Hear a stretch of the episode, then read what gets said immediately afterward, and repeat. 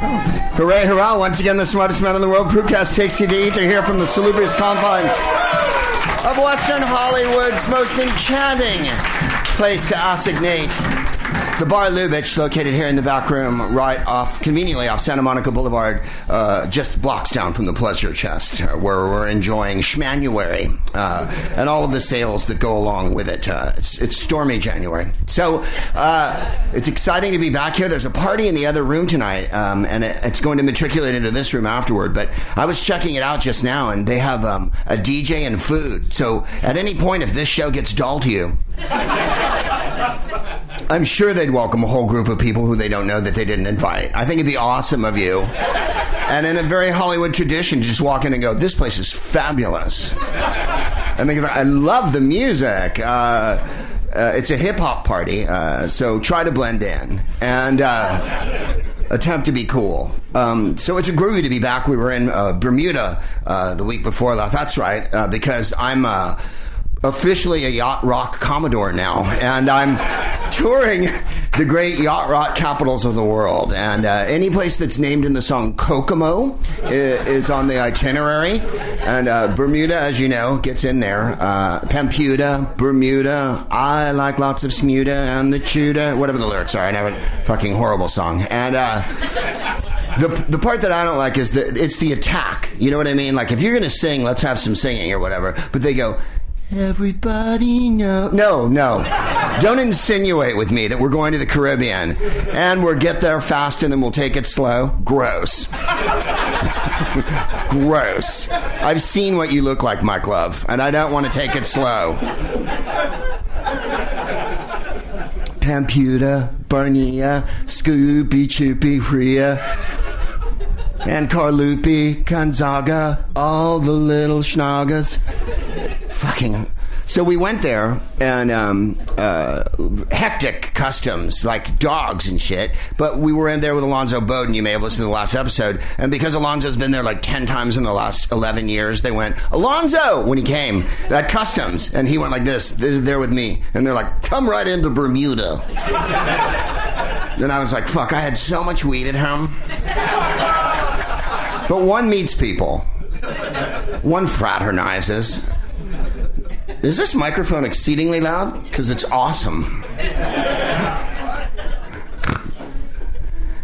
Please make way, please. Thank you. Very, it's a nice big house tonight. Uh, that's what she said. It's uh, crowded and uh, yeah. So we went to Bermuda and it was it was really lovely. The problem with doing comedy on islands, you may remember uh, an episode from several years back where we went to the Maui Comedy Festival, which was called the fir- the first annual uh, Maui Comedy Festival, which of course you can't have something for the first annual. The word annual means that it happens every year. You see, so. it- I suggested that it ought to be called the Maui Inaugural Comedy Festival, which met with complete indifference. And uh, then now I can't hear myself at all, but I'm quite deaf. It went from a minute ago, uh, David Coverdalian loudness. Well, I don't know where I'm going, but I sure know where I've been. And I'm gonna hold on for the rest of my days. Cause I know what it means. Fucking good record, that one. Now, if Bermuda, if that Kokomo song had had David Coverdale singing it, we might have got somewhere with that fucking jam. Pampuda, Jamaica, round, round, round. Wow! You know, just uh, then. Whitesnake goes to the beach. This time it's in leather. Watch out for the pythons. Glurf! A lot of white people in Bermuda walking around thinking they can wear shorts with a sport coat. It may be the only, yeah, it may be the only place on earth where that's de if you follow my enchanting fucking tidal breeze. And I think you do. I think you roll off the top of that foam specked thing uh, toward the pink beach, which is there. Indeed, they have pink beaches. And uh, I look fabulous in front of pink. So I laid there for a while, uh, and a narwhal came by and went, because that's the sound they make when they think they see one of their brothers. There are very few narwhals, but what they, what what Bermuda doesn't have um, uh, uh, is um, mosquitoes, and so I recommend it. It's overly priced, and there's nothing to do after two days. You're like, fuck it, let's just drink. But you're on an island and there's no mosquitoes and there's beaches everywhere if you're beachy type people. I presume some of you are. I've met a lot of you and I get a lot of I get a writer vibe from some of the Yeah. I'm getting more of a cabin and a lot of solitary drinking followed by uh, intense 17-hour masturbatory fantasy kind of thing followed by uh, crying and uh, and then maybe a letter hastily written and then maybe send hit a little too early in the in the psychological game uh, from a lot of the people in the crowd. I'm not getting a beachy thing where like guys are like, yeah, I like to go down to Venice and pump iron. People still do that. You can not laugh at that if you want, and you chose not to, which is really, really ill, poor, poorly chosen on your part. Let me put it this way. I've been on the road a lot, and this show means a good deal to me tonight. And I would rather that everyone in this room perish horribly than this show go poorly. So uh, I want you to know how important this is that you make a big effort tonight. Well, I didn't think the Venice pumping iron thing was that cogent. Well, here's the thing about what you think. Um,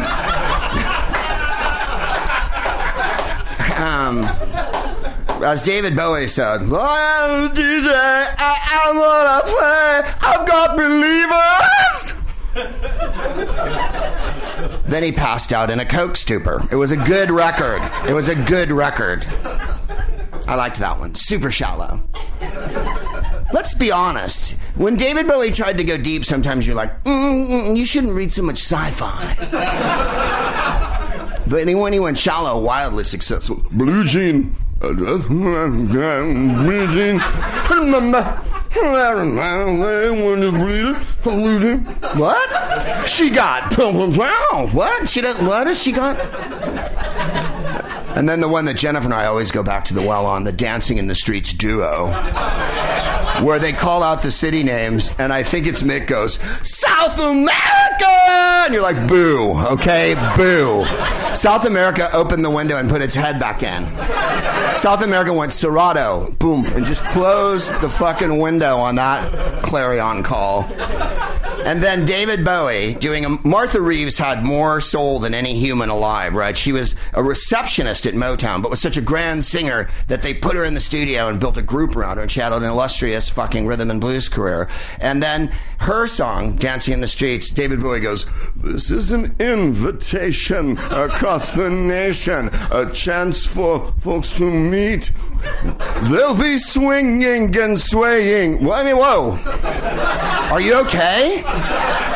Do you need to sit down and have a cigarette or something? Everything cool, David? No, I'm not knocking David Bowie. We were watching his videos the other night, uh, one after the next, and uh, I came to that decided conclusion after a while. bring me the shallow, bring me the head of shallow David Bowie, and I will fucking venerate it till the end of time. Mm. Some of the lyrics. Um, what is it? Uh, they always love you. What the world says hello when you're a boy. When you're a boy. You get to wear a uniform when you're a boy. No, not always. The other boys check you out. Oh, I get it. You'll get your share. Wow. Yeah. It's like Tom Jones Bowie. Uh, so that's what Bermuda was like. And then we bought a rum cake for Ryan. Ryan, do you have the rum cake? The rum yeah, I'm gonna. I want to look, look, at the box for a second. Yeah. No, we don't have to open it for that. I, I want you to eat it on your own. Um, I just wanted to. Uh, we were wondering, oh golly, we've been home a couple days. Uh, should we still give him the cake? Best before March 19th. I'm guessing this went out around Christmas time. Sugar, ingredients sugar, enriched wheat flour, bleached flour, niacin, reduced iron, thiamine mononitrate. That sounds good.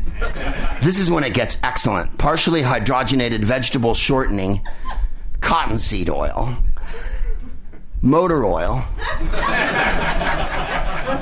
For our Scottish friends, Duckham's oil For our American friends, Quaker State. Vanillin. Vanillin. I'm sorry, I can't see you now. The cocoa factory is closed. We're turning into another flavor. It's all white. You've heard of vanilla. This is vanillin. Let yourself go and taste it. Lap up the vanillin. It's got alcohol in it.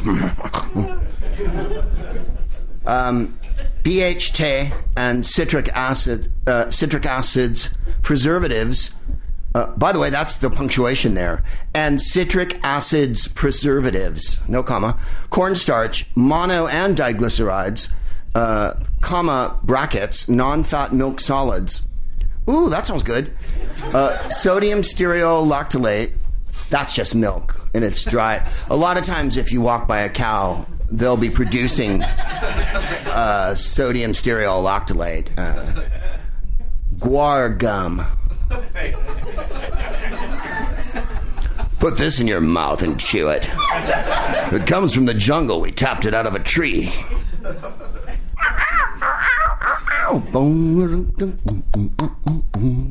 From the white people of Bermuda comes guar gum. A flavor only to be enhanced by the wearing of Bermuda shorts with black socks and loafers and a blazer.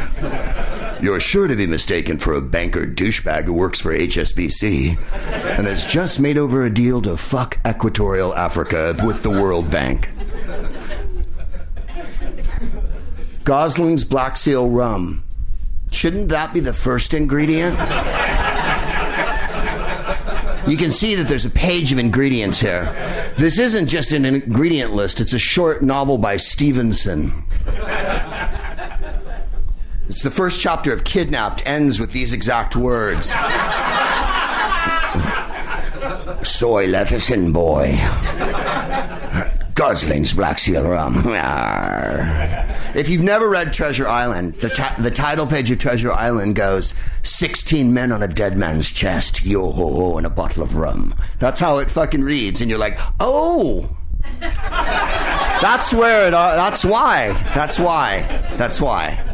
And Long John Silver doesn't just have a peg leg, he has an entire wooden leg, which is really weird. and a pirate, a parrot that screams, and a pirate that screams parrot. And a parrot that parrots the parrot all the time, while it pirates what the parrot parroted. There's a picture of a three masted ship, and underneath it, the word chocolate, which was the name of the first slave vessel that reached Bermuda.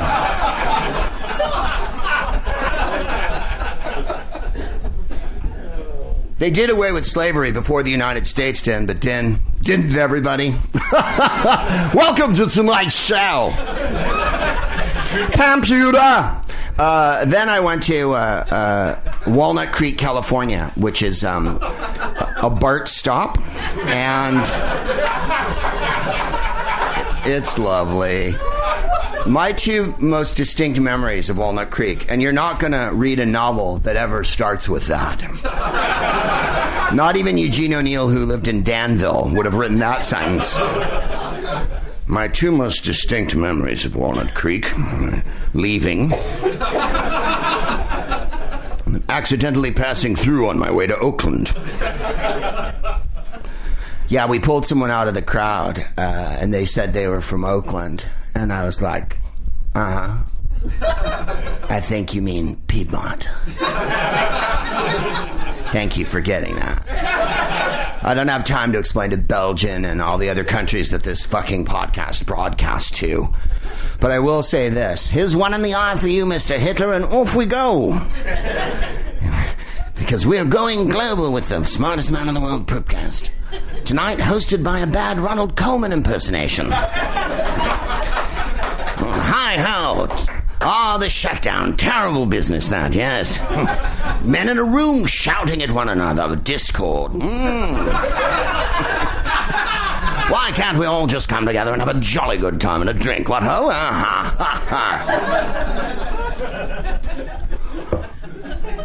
If I was a, a, diplomat, I would act like a 30s English one from a movie. I would wear an ascot and a, manic- a manacle. I would wear manacles. I would I would resume the slave trade, and I would wear those manacles. You know, Columbus was sent home. Uh, uh, yeah, you're like, how can you send someone home from like San Salvador or whatever? Um, he it was the second voyage, and they made him governor, and uh, not of, of Puerto Rico. I can't remember where, and uh, Dominican, and he uh, uh, he fucked it up horribly. So they sent another ship. By this point, right, we're only talking a few years after the first voyage that everyone makes so much out of that he can't. How did he ever do the first voyage? Within uh, like two years, there was boats going back and forth. So. Uh, the boat comes and they arrest him and uh, they put him in chains and um, he's like mm. and yeah no and the, we're going back to seville by the way and you're under arrest and shit and columbus bums and uh, they uh, the captain goes like, "You don't have to wear them and shit, Admiral." You know, it was a little white guy privilege thing, you know. You might have noticed when uh, Mike Flynn pleaded guilty and was paraded out uh, to the SUV that they didn't perp walk him with his hands behind his back and throw him up against the car, which we also richly wanted. He also has spent no time in Puritan punishment stocks, which I think has to be brought back almost immediately. Everyone involved in Russiagate has to go in Puritan fucking stocks. And if I told you what the Russians did to torture people in the 19th century, you wouldn't sleep tonight. So I'm not going to tell you. I'm just going to tease you with it, and then you're going to run home and look it up. I know what baby wants. Um, right? So, uh, yeah, I would affect that because I think it gets a lot more diplomacy done. It's a lot more disarming. And you're like, uh, oh, yes, terrible business about North Korea. Pimm's Cup?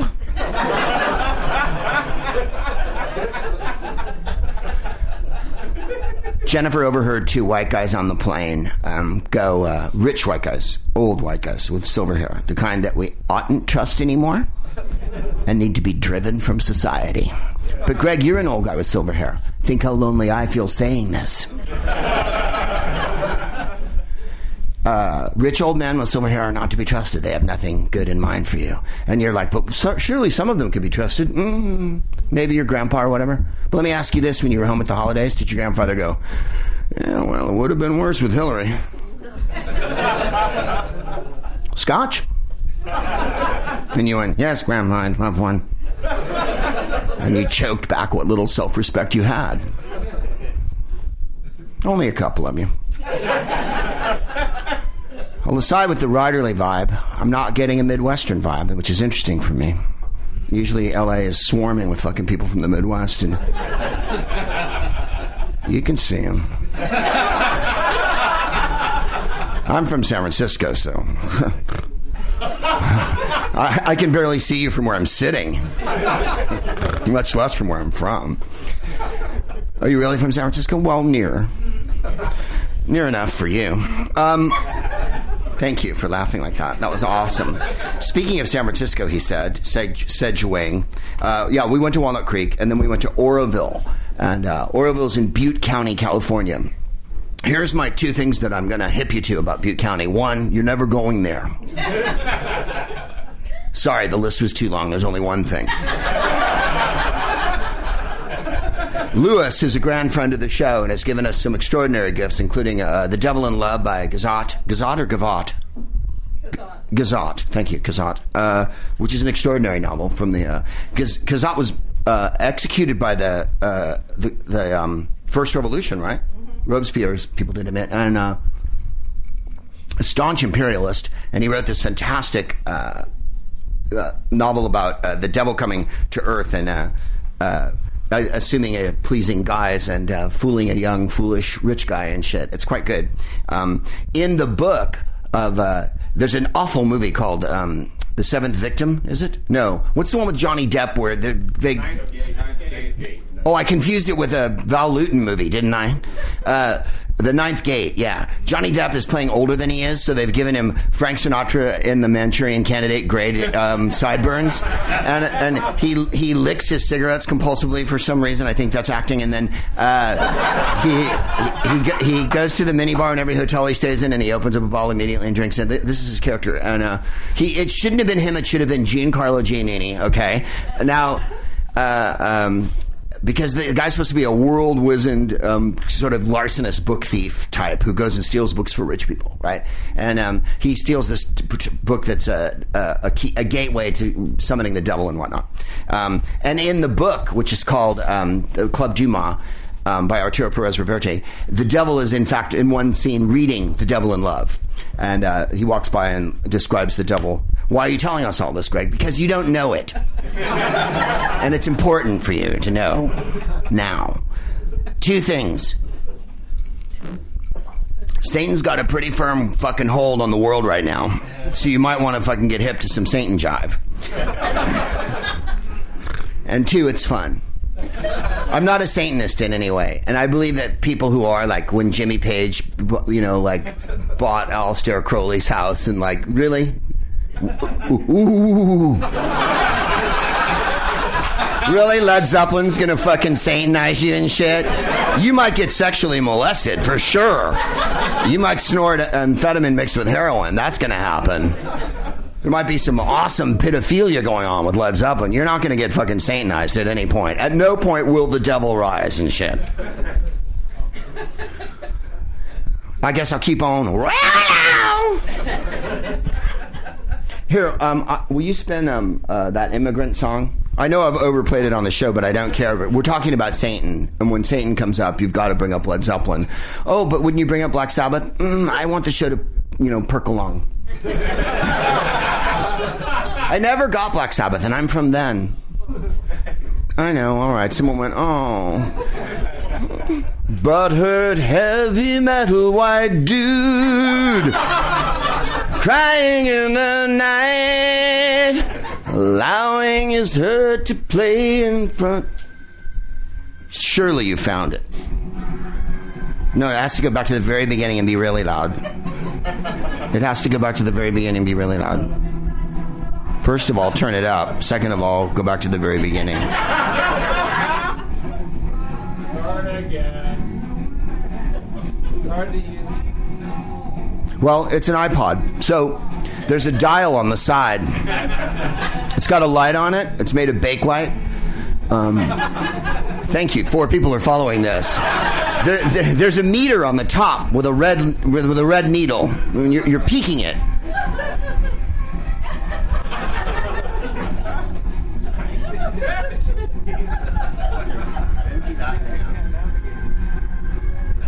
Ryan, I can't afford to leave the stage empty for that long.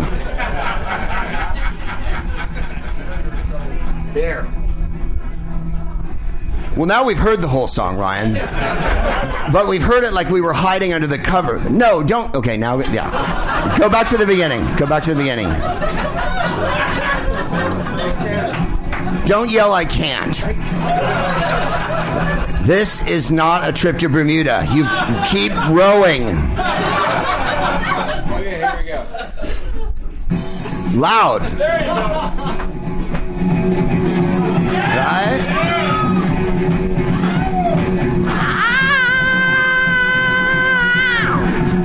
Right?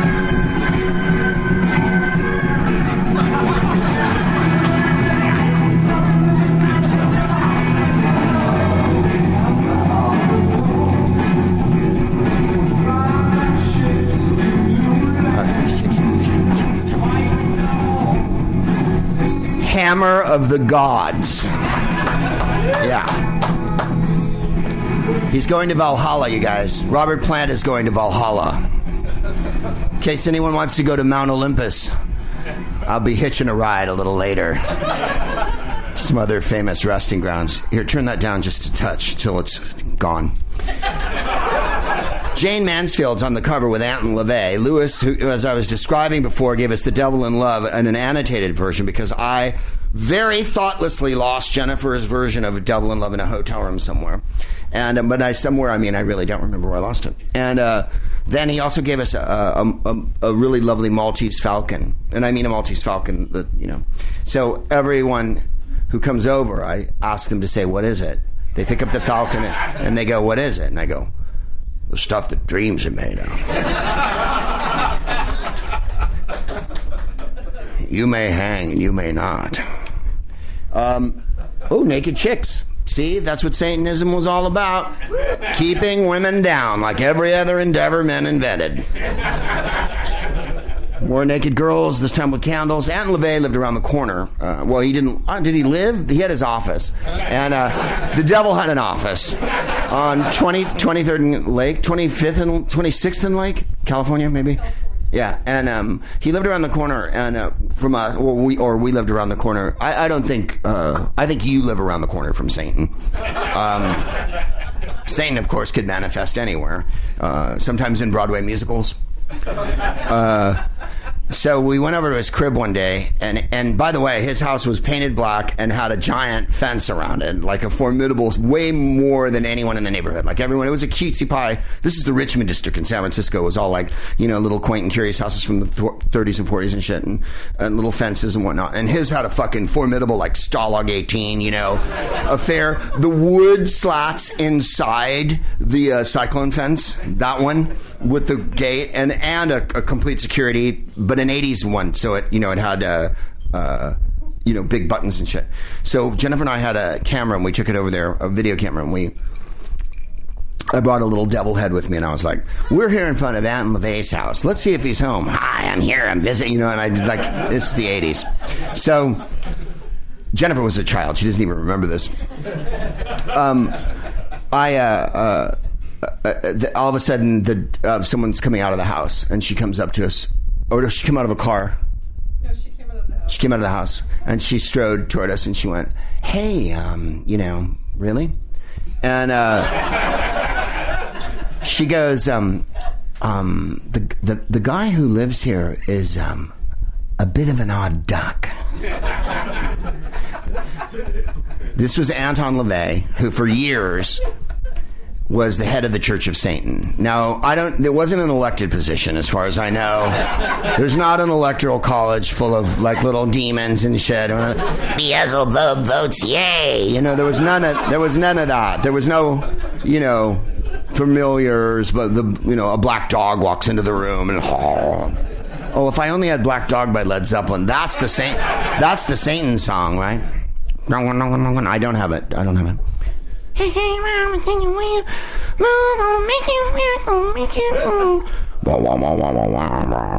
That's a goodie.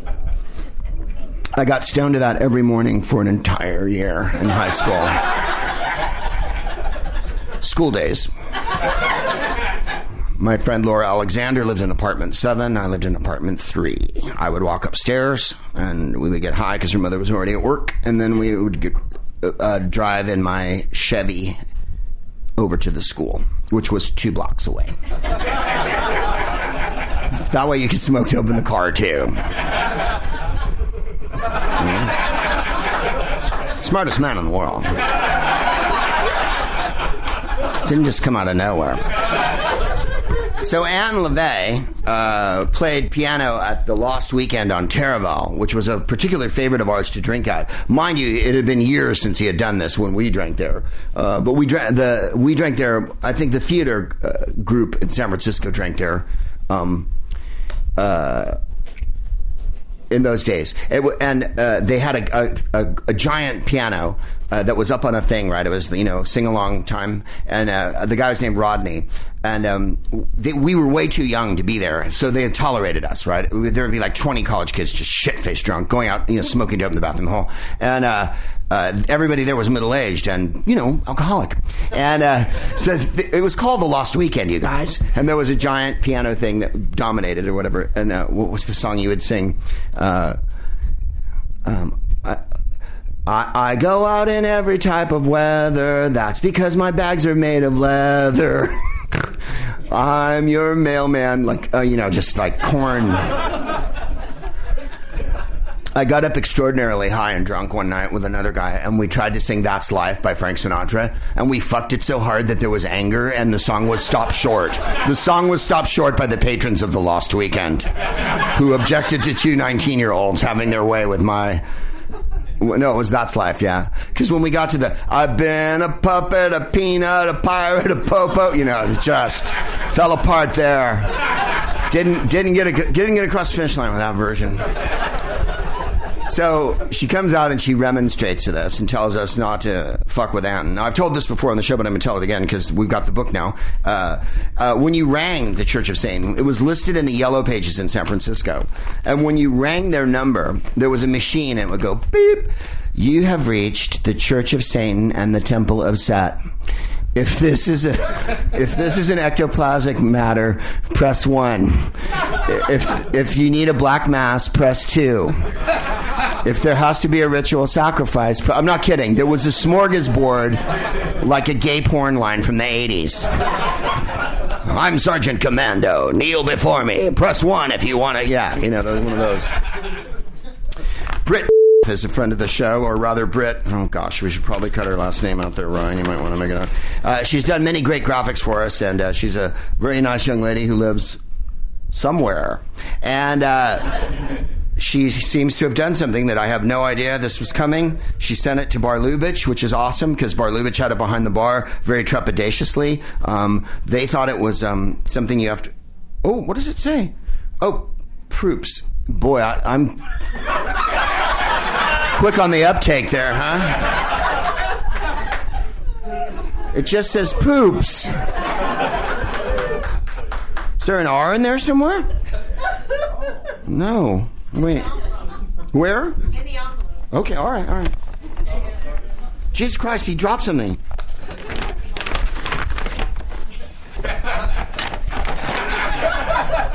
All right, I'm going to have a go at this. S P. No, no, here it is. P R. P R O O. Oh, there's another P. What the fuck does that spell? G. What's your first name? Yeah, I know. I, I was do, I was doing a terrible pun, and I went G, and and instead you went literal on me, like Elmo the fucking elemental otter. The grammar otter's here. It it's your first name. Stop with the levity and the mirth making. This show is rated PG. For, for Proops Greg. There, now I've done it. Pro ops. That was really sweet of you, Britt. And look, she made a little Kittens McTavish. It's just the cutest little Kittens McTavish. Yes, you you would do well to applaud for Britt. Thank you very much, Britt. Uh, we'll see you probably on the road somewhere, and when we do, we'll thank you. That was really kind of you. She's good in a lot of different. Uh, well, there was playing cards once, as I recall, and then I don't know how to make these because um, I didn't go to school with Pat Boone, and I was never, I was never in Bye Bye Birdie, so I did not know how to, or uh, what is it, Glee and whatnot. What are some ones where people wear little varsity sweaters with numbers? Um, no, um, fig- Animal House. Grease. yeah, Animal House. All right, yeah. Grease. Archie. Archie. Did someone say Archie's? What'd they say? Killer. It's. Archie? Like Archie Comics? Oh, right. He wore a little letter, didn't he? Oh, and Reggie totally wore a Riverdale R. Yeah, fucking A. Archie. Wow. That that comic really didn't give women a high enough plateau, did it? Let me get this straight. Veronica's a rich bitch and her hair's black. Betty will do anything and is pathetic and has no self esteem, and her hair's blonde. Then there's Midge, who fucks the ugly giant guy. This sounds about right. Exactly like my high school. And what? Oh, Jughead. But Jughead was like fucking um, uh, Skanky on Scooby Doo. What was his name? Skiffy? Scravy? I know what his fucking name is. Back off. Let me do comedy. Will everybody calm down with the correcting here tonight? I get things wrong. That's the joke. Jesus Christ. Well, shouldn't you be more meticulous? It's called the smartest man in the world. Let me have parameters, won't you? I don't come to your fucking work and go, oh, you drew outside the line. Scampy. G Scoob. Right? It was it was Casey Kasem. Uh, he was the stoner one, right? Because he was scruffy and had a beard and shit, man. He was like Bob Denver and um, Dobie Gillis, which nobody remembers, so I don't know why I brought that up. But there you are. It was Maynard G. Krebs. Um, thank you for the uh, uh, Brit and thank you, Lewis, for those fine, fine gifts. Uh, now I would like to read uh, from my phone.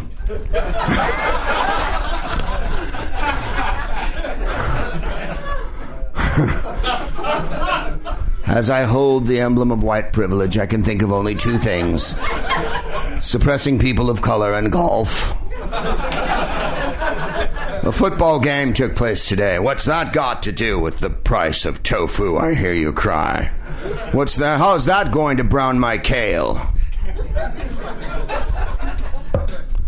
Well, the team was the New England Patriots. They're owned by a white supremacist, they're managed by a white supremacist, and they're quarterbacked by a white supremacist. Other than that, everything's hunky to the dory. Uh, no one follows football in this room, but if you did, if you were a regular person that lived in America, you would have watched the game with great interest today. I've spoken on Boston at length, probably more than any other town in the United Nations of the States. And in this great confederacy of ours, from sea to shining lake, um, from purple monkey's majesty all to those fruity papes, I I every time I go to Boston, and I rank on Boston, and there's a reason why. It's full of a bunch of racist guys named fucking Dennis. Okay, that's why. They live in Southie and they're douchewads. I can't have a drink in Boston without someone going socks. I'm like, shut up! Stop yelling the names of your sports teams.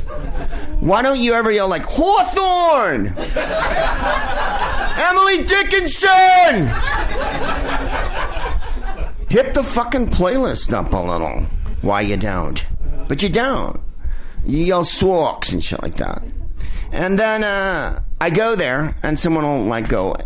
I'll go to like the North End, which is like fantastically racist, and um, sort of overwhelmingly. Right? There's all Italian restaurants and there's cannoli places and shit. And I'll walk in and they got pictures of like only Italian stars on the wall, like do the right thing and shit. No, I'm kidding. It's not. I'm kidding. Uneasy laughter. I understand. Your feelings are heightened because of the SAG Awards. A lot of the guys in this room were actually thinking about doing something. I know how hard that is for a lot of the guys, so I'm with you, man. Du, du Kampf, eh? Eh? Jawohl? So, uh, to make a long story longer, Anton LaVey comes out, and he's taken the form of the eighth avatar of Vishnu. Now, this was a surprise to Jennifer and I. Uh, no, uh, where was I, Ryan? Oh, now you're not listening. Before, when I got it wrong about the fucking song, which I was trying to get wrong, you're all over me like white on fucking rice. Now that I'm talking, you're on your phone sending texts to your boyfriend and shit. Boston. Boston. The city and the group. Boo. All right. I listened to the album. I bought it when I was in high school. But really, doodle doo smoking. No. And then, what rhymes with smoking? I feel all right, mama. I'm not joking. Yeah. Oh, God. Really? Boo. Of course, there's some shitties. Later during New Wave, we let a lot of shit skate. Didn't we? Just because shit changed, we let it skate. All of a sudden, they're skinny ties, but they're still douchebags. And you're like, wow, how did that fucking happen? It's a 75209. No. Thank you. No one remembers that song. Thank God. One person, and they're hysterical, and I love you for that. What about this one? I want to know what you're thinking. Something is on your mind. That one, wow. Information Society, I believe. That was what was wrong. We let there be groups called Information Society. It doesn't mean anything. It's two things taken off the front of an encyclopedia or the doorways in a museum's offices. I don't know. Boo. We're called National Geographic. I like your parrot. Ooh, ah, ooh, ah, ooh, ah, ooh.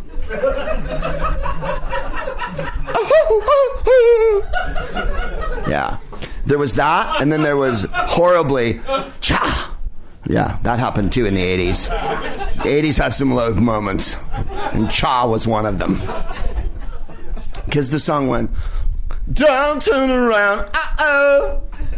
The calmest of them town, uh oh. And then it's dun dun dun dun dun, cha, cha.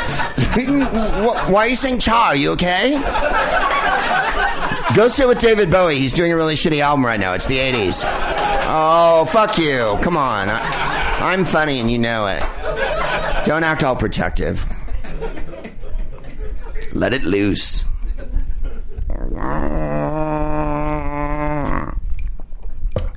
That's a good one too.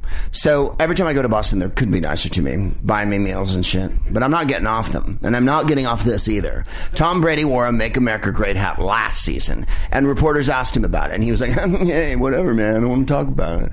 And um, Bill Belichick, who is the coach of the team, wrote a letter to Trump saying, "I hope you win tomorrow. Good luck to you, man. I hope you make America great again." And the owner of the team donated to Trump. So my tolerance for Boston before all of these facts was minimal, and then after that, fuck you, Tom Brady, and fuck you, Gazelle, as well. Or whatever your name is. The both of you. And your diet. Let's have better heroes, you guys. Come on. Let's fucking kick that shit into gear.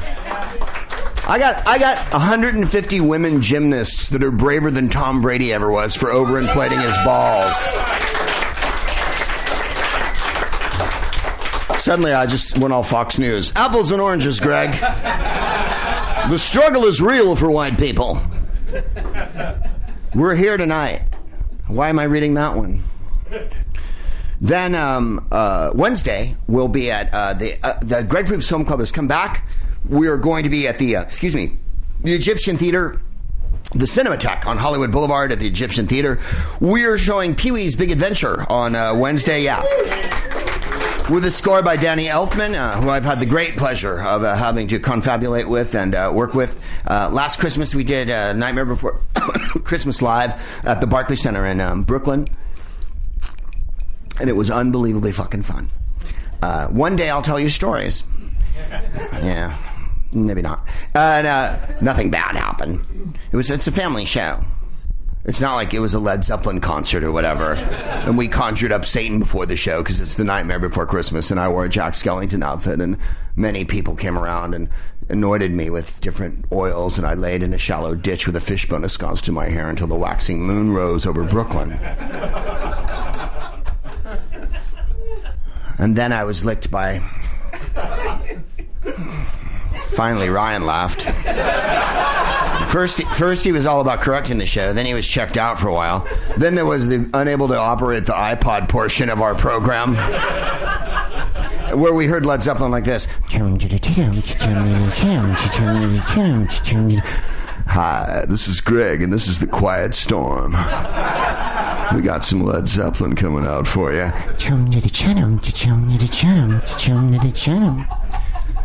Led Zeppelin smooth jazz.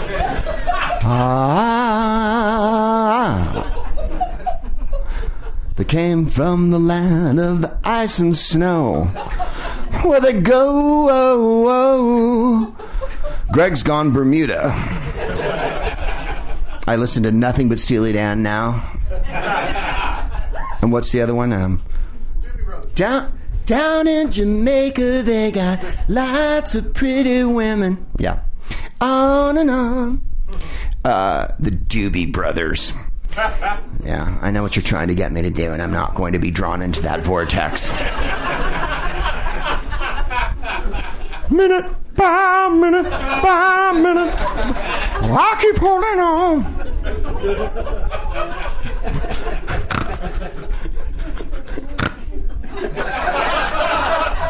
I was in. Let's just stop and talk about me for a minute. I was in. Fuck, we have we have no time left for this fucking show. Do you know how much has happened in politics this week? That's why we came here, Greg. We didn't want to think about this shithole shutdown for two seconds of our fucking lives. I was in the play Charlie's Aunt when I was in junior college. Yeah, Charlie's Aunt. And uh, it's a, a play where a guy dresses in drag through the whole show. Well, I didn't get the part of the aunt, uh, which I tried for massively, right? You have to wear drag through the whole show. At the beginning, they're English, they're in English school buses, public school. And we were doing 19 year old San Mateo fucking English accents, which was like, oh, hello, you know. So it was like a Mike Myers sketch. Oh, hello, hello. And uh, so the uh, I'll be here with Mike Meyer. Where did Ryan go? What? He just fucked off? Ryan, give me a drink.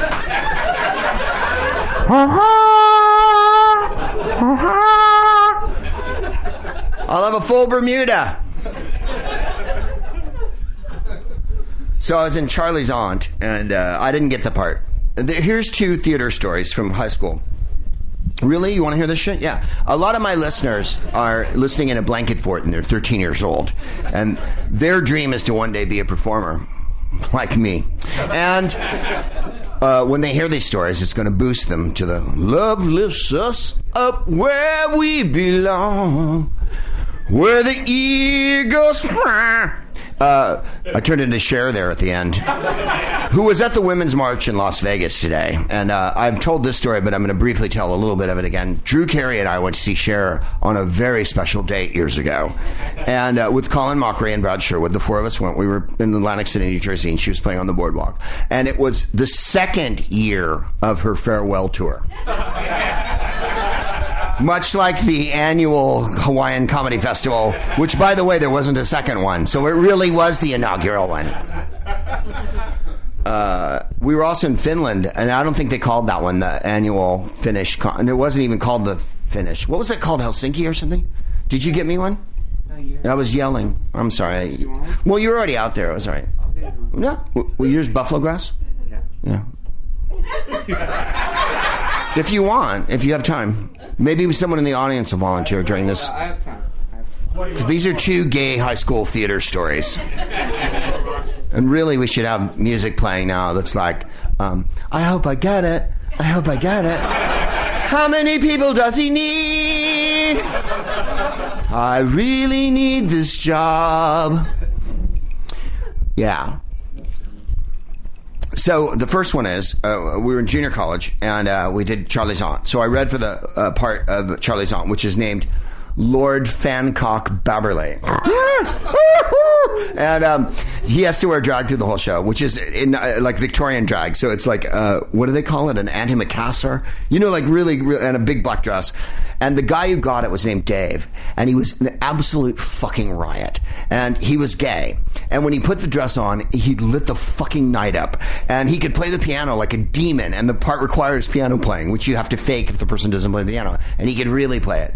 And um, the running line, uh, the gag in the show that's supposed to be so funny is, "I'm from Brazil, where the nuts come from." Right? So, yeah, okay, you're right not to laugh. So. I played Charlie in Charlie's Aunt, and uh, uh, what was the point of this story? It's leading into this story. We did Sugar in high school, and Sugar is the musical version of Some Like It Hot. Well, if you haven't seen Some Like It Hot, leave the goddamn room. But secondly, it's Jack Lemmon and Tony Curtis, and it's one of Tony Curtis. Tony Curtis is in three movies where he can be proud, and it's one of them. Really, Lepke? Which movie are we talking about here? The Shield of Falworth, Uh, the Vikings. I love the Vikings, and Spartacus, of course. I was taught. I taught music to the children of my master. You're really ranking on the dead tonight, Craig. How come you can't give the living a chance? Because I can't do a James Franco impression. Because there's no 17 year olds in the room. So, oh, that was harsh. Now the crowd's bad again. We wish we were at the SAG Awards, but we're not invited. So, we were in high school and we were doing sugar for summer stock, right? At uh, Sequoia High School in Redwood City. Well, who went to Sequoia High School in Redwood City that we should know about, Greg? Um, Kenny Ortega. Um, yeah, who? Fuck you, is who. He directed all of the high school musical movies. And he was the choreographer for the. Oh, thank you, my darling. Were you the one who gave me the Hillary onesie? I am. Oh, I love you so much. We had so much fun with the Hillary onesie. The Hillary onesie. It's right and tight. It plays all night. It's ready to lead the nation. The Hillary onesie. It's so fun for kids from every nation. The onesie, the onesie, the one that won all of the votes. The onesie, the onesie. The men went for it all totes. They put her down just like a clown. They had to make fun of her hair. It was so much fun wearing the onesie. I tried to put it on, but Hillary's four foot nine. So the onesie was really a halfsie on me. Uh, so we're we're doing sugar, and uh, some like it hot as you know they dress in drag again uh, um, to avoid gangsters, and they join an all girl orchestra that goes to Florida where they meet an old man who pervs on them and eventually marries one of them. And yeah, it's a good show. And you've never heard any of the songs because there are no hit songs from the musical Sugar. If I told you I was in Hello Dolly, you'd be like, "Oh right, I heard that one." If I said I was in Mame, you'd be like, "Yeah, I think I know one." If I told you I was in, because Mame Mame's got some goodies. Uh, Where's that boy with the bugle? Um, but the uh, yeah, I was a high school fucking theater fag, so fuck you, fuck you a lot. And uh, they let us do anything. Do you understand what theater was like? I don't know what club you were in, the Key Club or where you were in shop or whatever with a bunch of douche canoes.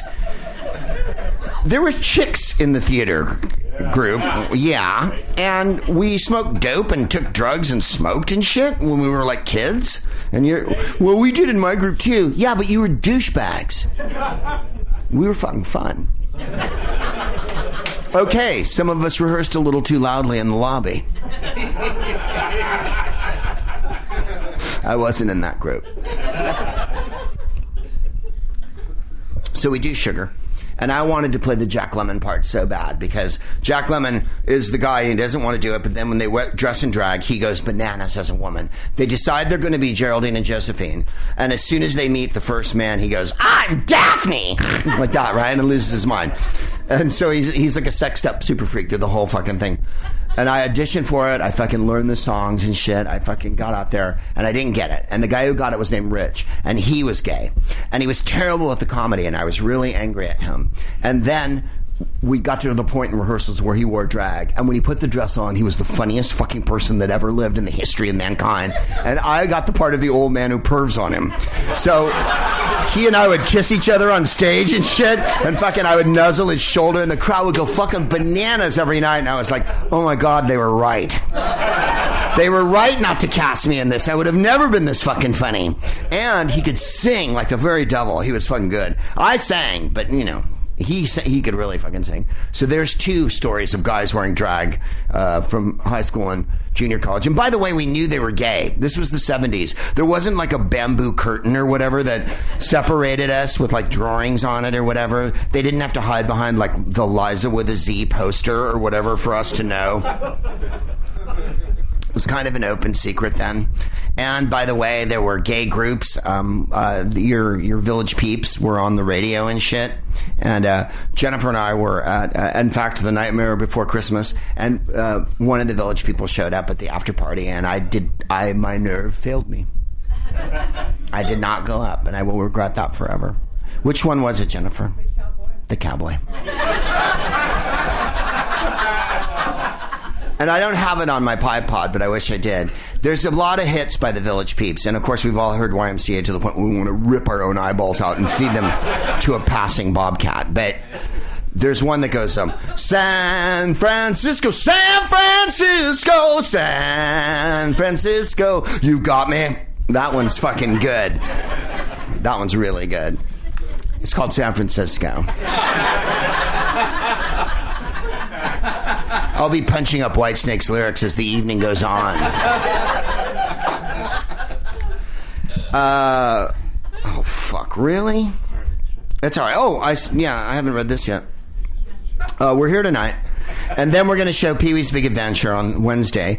Then we're back at uh, Bar Lubitsch on the fourth, and um, I know, right, for free. And there's going to be um, um, a cotillion going on in the other room. Uh, they're having a coming out party for some of Beverly Hills' hottest young ladies. And uh, uh, on the first, is it the first or the second? Jennifer is the LP, uh, the Lady Parts Justice League. Uh, the first, February first, um, from four o'clock in the afternoon to 7 o'clock in the evening, West Coast time. That will be 7 to 9, is it? No, I've got it all wrong. Fuck me. In any case, that night on the 1st, uh, we're doing a telethon uh, for Lady Parts Justice League, which is a, a group that uh, provides help uh, for women who are seeking reproductive justice. Um, they go around the country, they do the deal. You may have heard the episode from Jackson, Mississippi, where we went to the Pink House there. They painted the place when we were there. Uh, uh, they they bought them supplies. They they really are on the ground.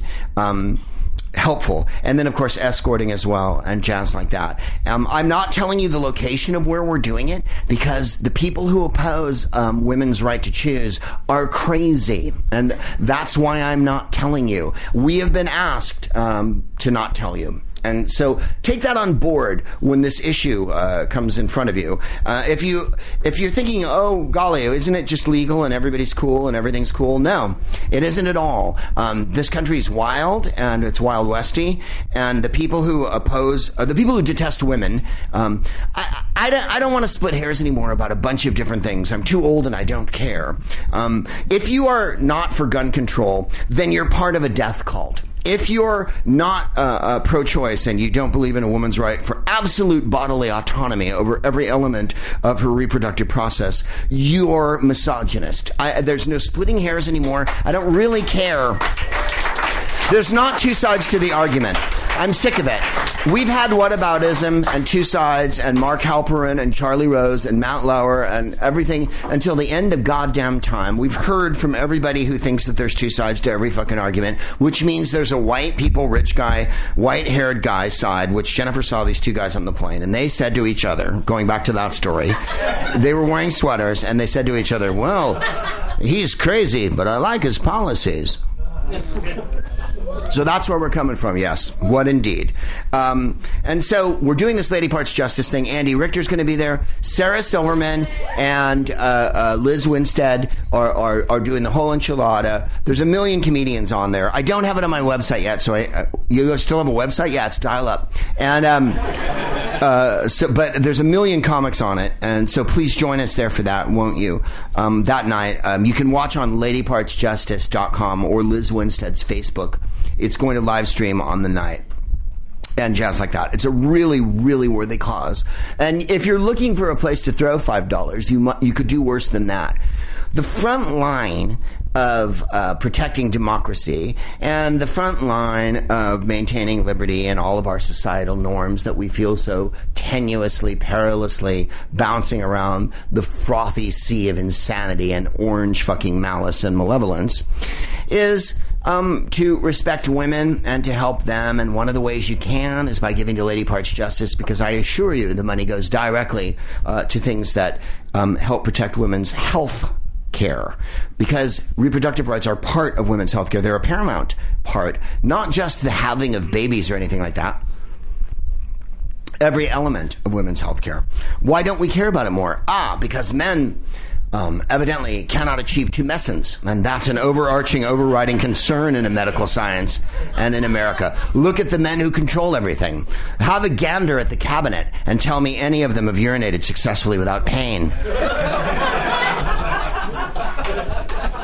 If you can look at Jefferson Beauregard Sessions and tell me that blood flows to every part of his body, I will award you one of those pink bubblegum cigars from when we were little, and you can chew the end off of it. We're back here on February 4th, uh, then uh, the 18th. We're back again at Bar Lubitsch. Far too many fucking gigs here, and I love it.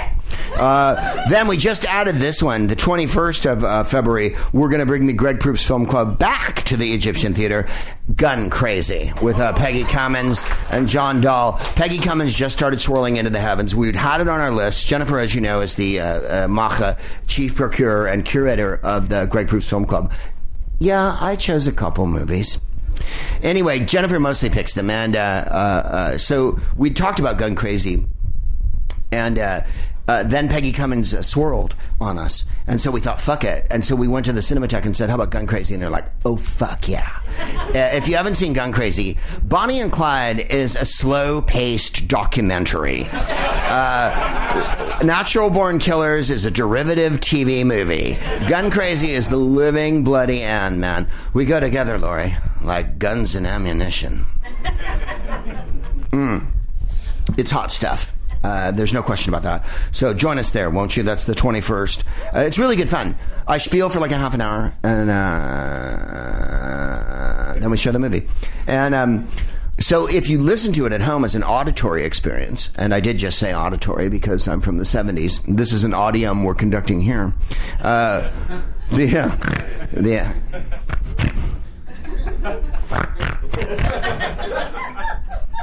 I smell truffles.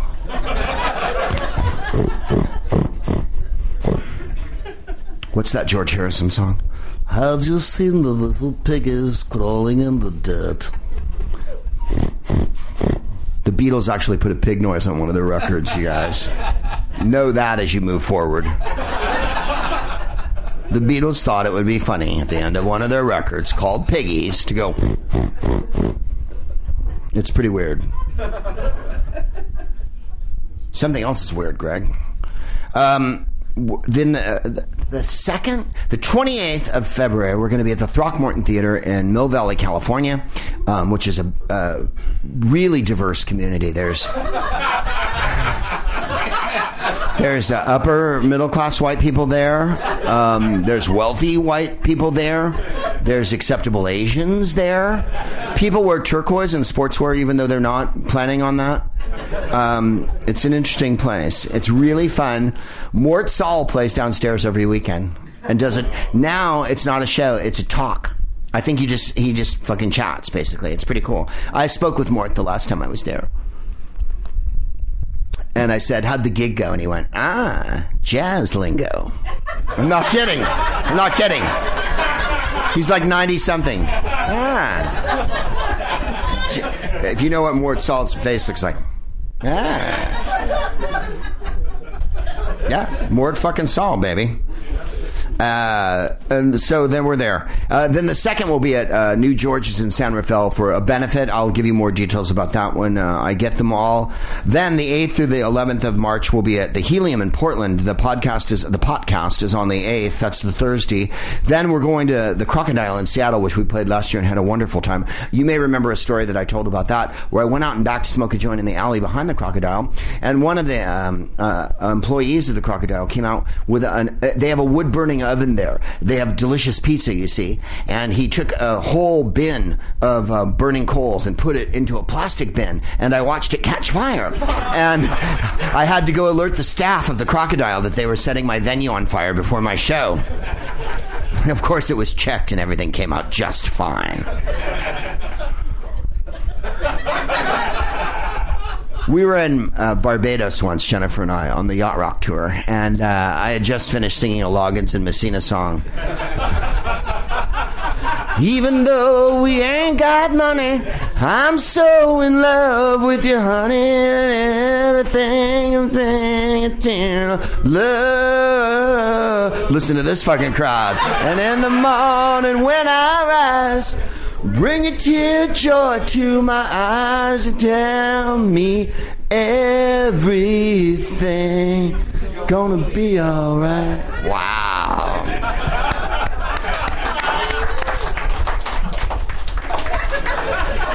Tip of the kitten. Tip of the kitten. Wow, that was amazing. You never know what song it's to be, do you? I tried a thousand songs tonight and nothing fucking worked. Immigrant sung a little bit. The women were like, yeah. We've seen your leather pants. That one fucking got everybody. All of a sudden, people are crying and shit. No girl who holds the world in a paper cup. I'm gonna drink it up. No one ever feels that way about Seals and Crofts, by the way. So, yeah, dustbin. Someone went, oh. I love Seals and Crofts. I can sing a bunch of Seals and Crofts. They did a song called Unborn Child that is the worst anti abortion song of all time. It really is. And for that, it was on their greatest hits album, too.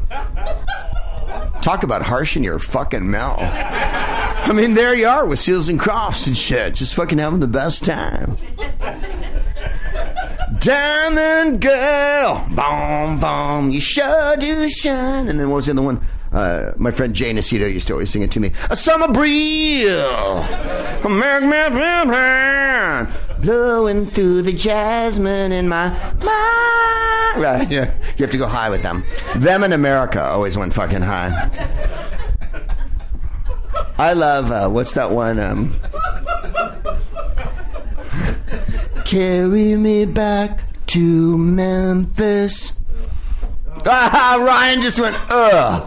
That's America, fuckers. Gonna see my Daisy Jane, right? I'm a crazy man playing. You, when you sang America or Seals and Crofts, there can be no vibrato and no emotion in your voice.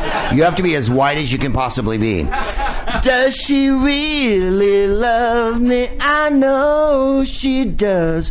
Like the skies above me. I don't know the fucking words. It's Time and night, everything's alright. Right? That was what the 70s were about. And then there was, please come to Boston. And, no. fuck you and fuck your shitty teams. fuck the Whalers, whatever your fucking teams are.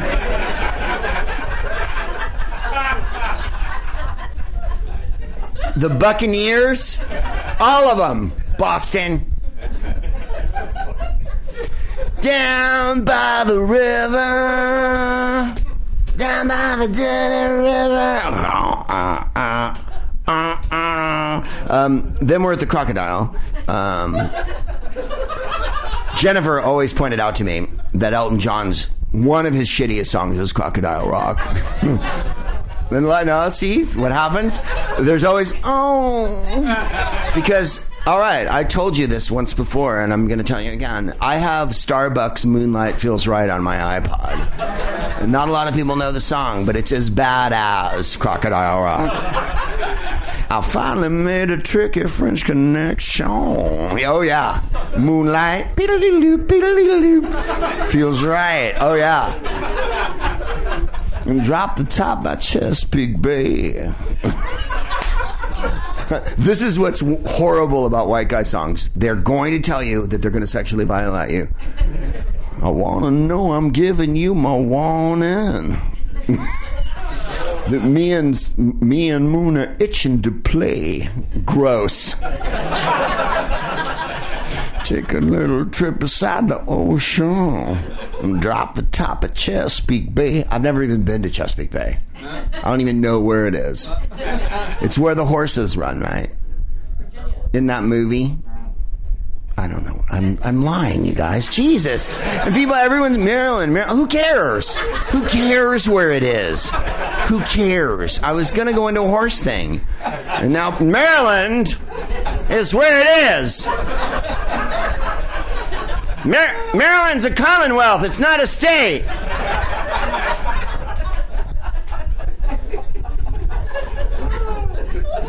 Beat up little seagull. I, can, I don't know if I can do Randy Newman. Little, little sea, right? That song's fucking great. Oh, Baltimore, where's hard? Just live. Sometimes Barry, I, I think I called him Barry Newman. I think I called him by the 70s actor's name, Barry Newman, from the movie Vanishing Point. What's his fucking name? Randy. Randy Newman. I called him Barry Newman. Randy Newman. Randy Newman forgets he's in the middle of the song, right? He sings a little bit and then it just fucking disappears for a while and shit. Standing on the corner. Talking about the women. The women that we know. You can't fool the fat man. No, you can't fool me. You're just a two big grifter.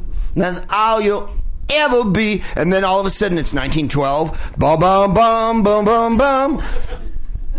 Was he listening to Scott Joplin when he made that record? Uh, then we'll be in Philadelphia.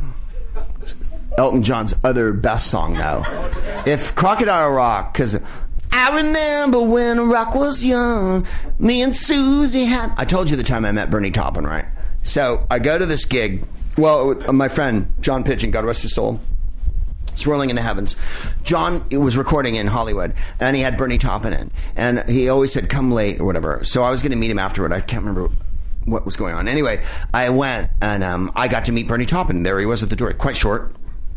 Wrote the lyrics to all of Elton's songs and whatnot. And I went, "Hi, it's a pleasure to meet you." And he went, and I was like, "Oh, really?" And um, it was the exact same time I went. Uh, I was going to go to the Bernie Taupin show that night because he was playing in town, but I had to go to the Falco Memorial because Falco was nicer than Bernie fucking Taupin was to me that night. He was a superstar. No, that was a good fucking '80s song.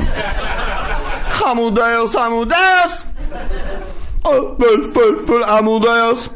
Um, we'll be in Philadelphia, and there's the Elton John song that's good. Uh, Till the whippoorwill of freedom zap me right between the eyes. Why did the whippoorwill of freedom zap you? Oh, you're Elton John, and you were hanging out with Billie Jean King. God, the the the professional tennis league in the '70s was so awesome. It was so lesbianic. It was just, it was really good. It was really good. Don't let anyone tell you different.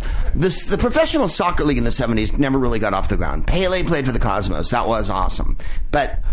The a professional tennis league or the ATF or whatever they fucking called it um, had Billie Jean King playing for the Philadelphia Freedoms, and Elton John did a fucking song about them that was on the radio all the time. That was really weird because it had flutes in it and shit.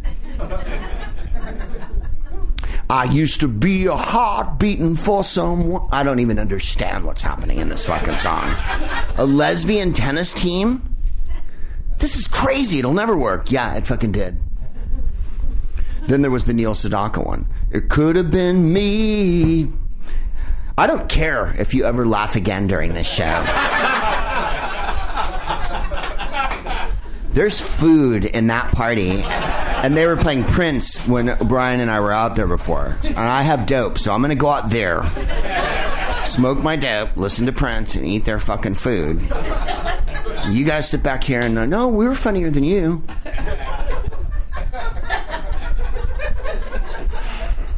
Why is it always a contest with you guys?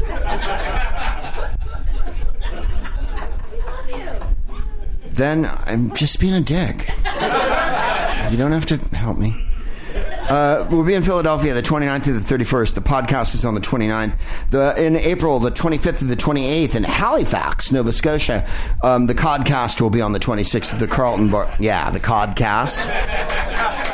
Oh my God, Halifax. The seafood is to fucking die. There's uh, oysters from Prince Edward Island. There's oysters from Labrador. For reals, you guys. Yeah. Think of it. Think of something salty and briny going off in your mouth. No. Maybe I put this the wrong way. Cause I live and breathe for Philadelphia freedom. Um, then, I'm not going to read that date. Fuck you. Why am I telling my phone, fuck you? So, I've turned into Todd Glass here. I'm talking to my phone.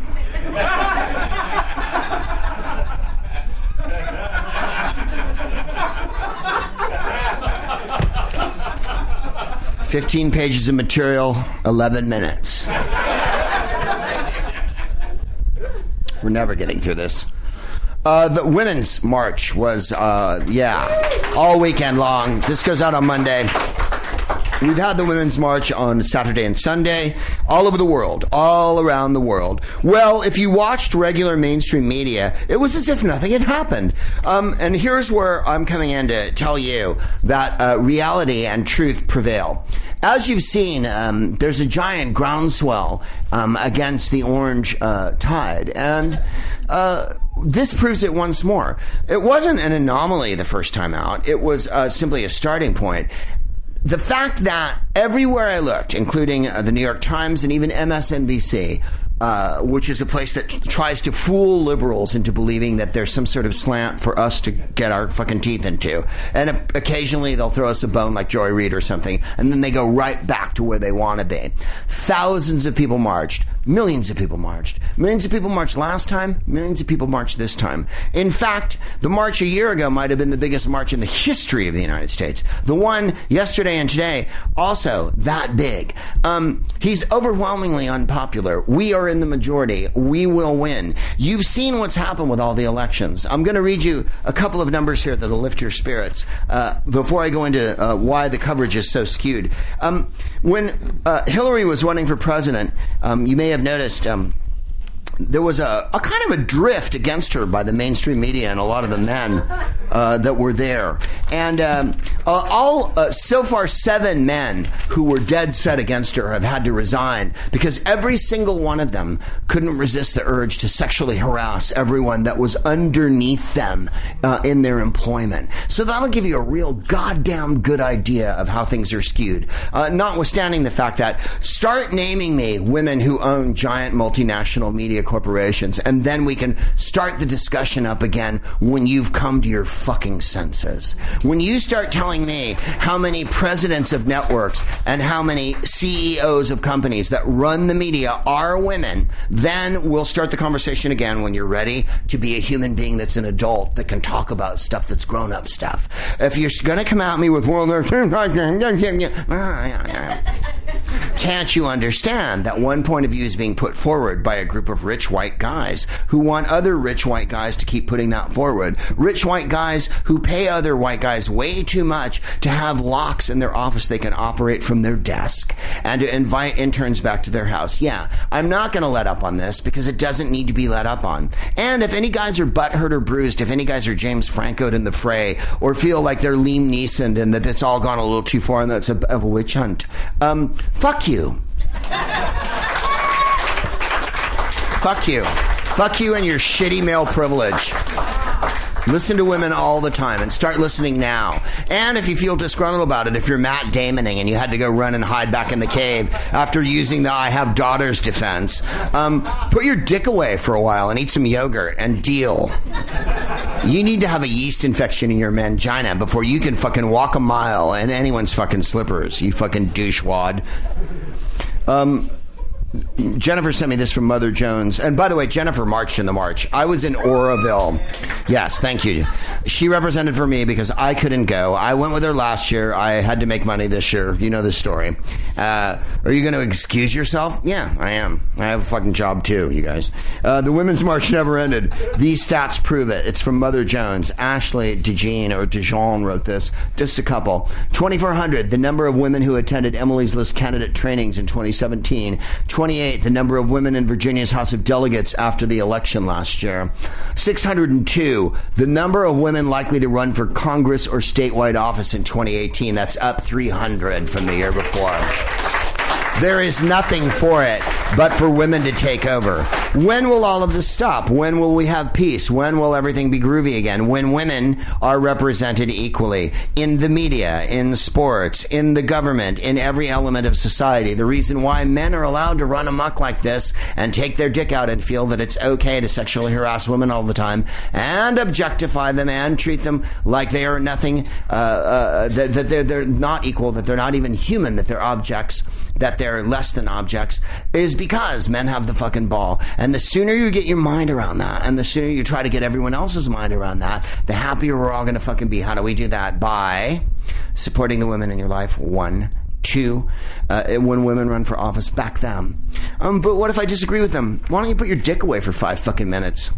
Um, you've had plenty of time to embarrass yourself with candidates like Bernie Sanders and Gary Johnson over the last couple of fucking years. You know what I'm talking about? And I know there's Bernie Bros, and we're all on the same team. I still love you. Come over to my side, and we'll all be cool. I realize he's voted and blah, blah, blah, blah, blah. I get it, I get it, I get it. Um, when you call Planned Parenthood part of the establishment and you run that fucking right wing talking points bullshit, you've got to come back crawling to me. As, uh, as so many Bernie people said to me, you've got to earn my vote. so, uh, uh, having said that, um, all the men who slagged off Hillary um, are, are, one by one being picked off um, by the giant wave uh, that's coming of women not exacting revenge on men. How about um, some sort of internal justice in a system that's been skewed for, I don't know, when did the matriarchy end? 50,000 years ago, 30,000 years ago, 25, 15,000 years ago? You name the date when men took it back over. Uh, then, then we can all talk. Uh, so uh, we're having a thing now um, where the um, racist death cult that runs the government has decided that they're going to throw these weird equivalencies at the media and say that there's some sort of contentious argument going on about whether the government should continue operating while the presiding racist um, death cult party um, controls the entire government. So, when you control the entire government, mm, you pretty much have the prerogative to do whatever you want and make the government carry on operating as an entity. They've chosen not to do that for racist and only racist reasons. Um, you understand what's going on. Uh, a lot of people don't because they get confused because you hear people say things like, there's been a lot of arguments with the Democrats and it's a Schumer shutdown. well, perish the thought. Um, like the Women's March being the most gigantic event, and everyone's aware of that, whether the news will say it or not. Um, we're all aware that the racist death cult that is the uh, Republican Party um, is after on the back of their unbelievably unpopular so-called tax cuts, um, which were um, funded by the Koch brothers and the Mercers and all the billionaires who really needed it, um, are moving into this area here where um, we're going to start rounding people up and putting them in camps and all that. Their dream come true. It's it's not going to happen, and it's going to be contested. But I just want you to know at the outset here that this isn't a two sided issue. There's only one side. When Nazis are acting like Nazis, they're Nazis. And that's reality. And don't feel freaky about embracing that. Um, just because everyone doesn't say something's the truth doesn't mean it isn't the truth. And it doesn't mean you're fucking crazy. We're not all Winston Smith writing in a book uh, alone in our room. Uh, freedom is the freedom to say two plus two equals four. We're millions of people marching down the goddamn street. Um, women organized um, for two years in a row, the biggest demonstration of all time, which led to all of women running for office, which led to the giant Democratic landslide, which led to women of color leading the charge in every election, including the Roy Moore one, while white, old, empowered men haven't done shit and the government is closed right now. So understand that juxtaposition. So if you feel bad or lonely or sad and shit, you have one job and that's to fucking make some fucking calls and get your shit together. Tammy Duckworth has no legs and is the senator from Illinois. And uh, um, Orange 45 tweeted something insipid yesterday. I don't like to read his tweets, so I'm not going to. But in any case, it was one of his lies about the military and this and that. And this is what Tammy Duckworth wrote back I will not be lectured about what our military needs by a five deferment draft dodger. She also gave a speech on the floor of the Senate where she said she called him Cadet Bone Spur.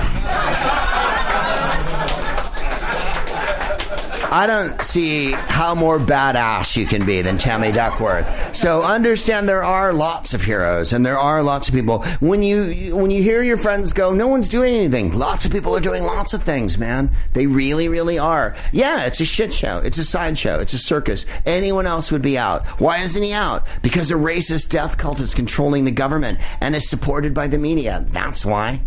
Uh, if there were uh, uh, more Democrats, which there will be in uh, a short time, uh, things would be different. Don't trust anyone who blocked Merrick Garland for over a year. Don't trust anyone. Merrick Garland wasn't even a liberal by our standards. He was okay. But he would have been better than Neil Gorsuch, who's a straight doctrinaire, horrible Scalia type, weird, I hate the poor, I hate women, I hate people of color kind of dude. Amy Siskind writes a column. Every, oh, I'm going to touch ever so briefly on Stormy Daniels, and I don't mean that in a, a generalized way. She was doing a gig this weekend uh, at a dance club that was between an airport and a cemetery. You can read about it in the Washington Post and the New York Times.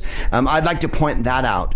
Um, that the person she had the affair with um, right after he was married and had a child, um, and uh, uh, never mind, uh, moralizing is is a, an interesting occupation because it always comes back to bite you in the ass. But I will say this: when a party that was so vehement that ran a five year investigation against um, President Clinton um, and came up with not as much as they might have. Uh, if you recall the cost and expense of the Starr report um, and the conclusions that it drew. Um, and we all know what Bill Clinton did, and it was ratty as fuck, and he shouldn't have fucking done it. And in the climate we're in now, it would have been a much different thing. Except that, look who is in office now, who has millions of accused people, uh, millions of people accusing him of being a predator, which he we know, uh, and. Um, uh, whether or not he has sex with a porn star is not the relevant point of this. The relevant point of is several things. One, he's a philandering, immoral person, which I don't respect in any way. Two, he, uh, by the standards of his own party. Two, um, he can be blackmailed for this. And a shell corporation was set up in Delaware that was run by his lawyer, Mr. Cohen, um, to pay people off. This is um, um, constitutional crisis. So whether you think it's a salacious story and only, oh shit, it's only the number five story of the week because he's so fucking crazy, remember in the maelstrom, um, it's quite important. Um, like him owning property, like him throwing parties at his own place. And by the way, did you see the pictures? You have to go to, Jennifer sent me this again too. The riot women. Go to the site Riot Woman. Um, they had pictures of the Mar-a-Lago party. Um, you have not seen Village of the Damned Part Two till you have seen the white people. There are more blonde people. There's a picture of Eric Trump going like this at a table. You may have read on uh, the interwebs today the caviar was served with plastic spoons, and people complained about it lengthily on Instagram. And then the accoutrements were like Zwieback biscuits and shit like that, and um, and Triscuits and whatever. Um, the, the Scambino crime family that's running this country is in a complete uh, tizzy right now. Uh, in my opinion, the reason why all of this uh, giant um, shitstorm, shithole shutdown is even happening is because the jaws of justice are closing on them, and they're panicky, pretty goddamn hard, and with good uh, reason. I really don't have time to go into this whole thing, but I will say this: um, women have been braver this week. Uh, women are brave every week. Um, but the gymnasts from the U.S. gymnast team, 150 of them came forward. Um, if this doesn't point to you that even at the highest accomplishments of women athletics, and by the way, gymnasts and figure skaters, right, almost as much as any women athletes, maybe tennis, are the most venerated of all women athletes, um, that this was allowed to go on forever. The University, uh, Michigan State has to answer, the Olympic Committee, 150 um, women came forward. And that's how many it takes. So if you're a man and you're still thinking, oh, gosh, this Me Too thing really makes me feel victimized, um, you really need to reconsider your shit in a big goddamn hurry and understand that even women who are vaunted, uh, who are heroes, who are on television wearing gold medals, dancing around and being the excellent fucking um, emblems of the best America could put together, um, that you need to rethink uh, what you're talking about and what you're thinking about. Mm. We're going to uh, pull up here, but not without a few words of uh, delicious uh, encouragement here. Um, uh, Frankie Muse Freeman uh, passed away and went into the heavens this week, 101 years old. That's not a tragedy. She was known as Frankie Freedom, raised in a segregated town in Virginia. She was young. Uh, she wanted to be a lawyer. She became a civil rights attorney, and she was a civil rights attorney for 70 years, was it? Um, the lead attorney in Davis versus St. Louis housing in 1952, which helped end racial, racial segregation in public housing in St. Louis. She was the first woman to join the U.S. Civil Rights Commission in 64. She served on the commission for 16 years. Um, the United Way and the Girl Scouts. Her footsteps were added to the International Civil Rights, uh, Civil Rights Walk of Fame. Um, there is no replacing Frankie Muse Freeman. But I assure you that there are a million uh, Frankie Muse Freemans out there right now uh, doing the work. And that's what we all need to remember. Only by participating in this society can you change it. And you have the vaunted position of being one, privileged, and two, um, sitting, uh, sitting here in California. We're a republic all on our own, much like Maryland is a commonwealth. And uh, we, we can swing our thing around and, uh, and, and enact change. And I urge you uh, to do that uh, and just that. And follow uh, your heart. Uh, don't get swayed by lies and uh, dissembling. Uh, you, I think, know what's true. And um, it's a terrible line, but you, you, you have to understand that. Those truths are self-evident. Um, uh, not that all men are created equal, but that all of us are created equal, and that it's time we start acting that way a little bit uh, to one another. Uh, Dolores O'Riordan is swirling in the heavens. We say goodbye to her. And Sláinte, uh, you have been the smartest crowd in the world. I have been the smartest man in the world. Thank you very much for coming out tonight. May every page you turn be a Satchel Paige. May every bell that rings for you be a Cool Papa Bell. And if you have to buy bonds, make sure they're Barry Bonds. I wish you nothing but love. Peace. Yeah.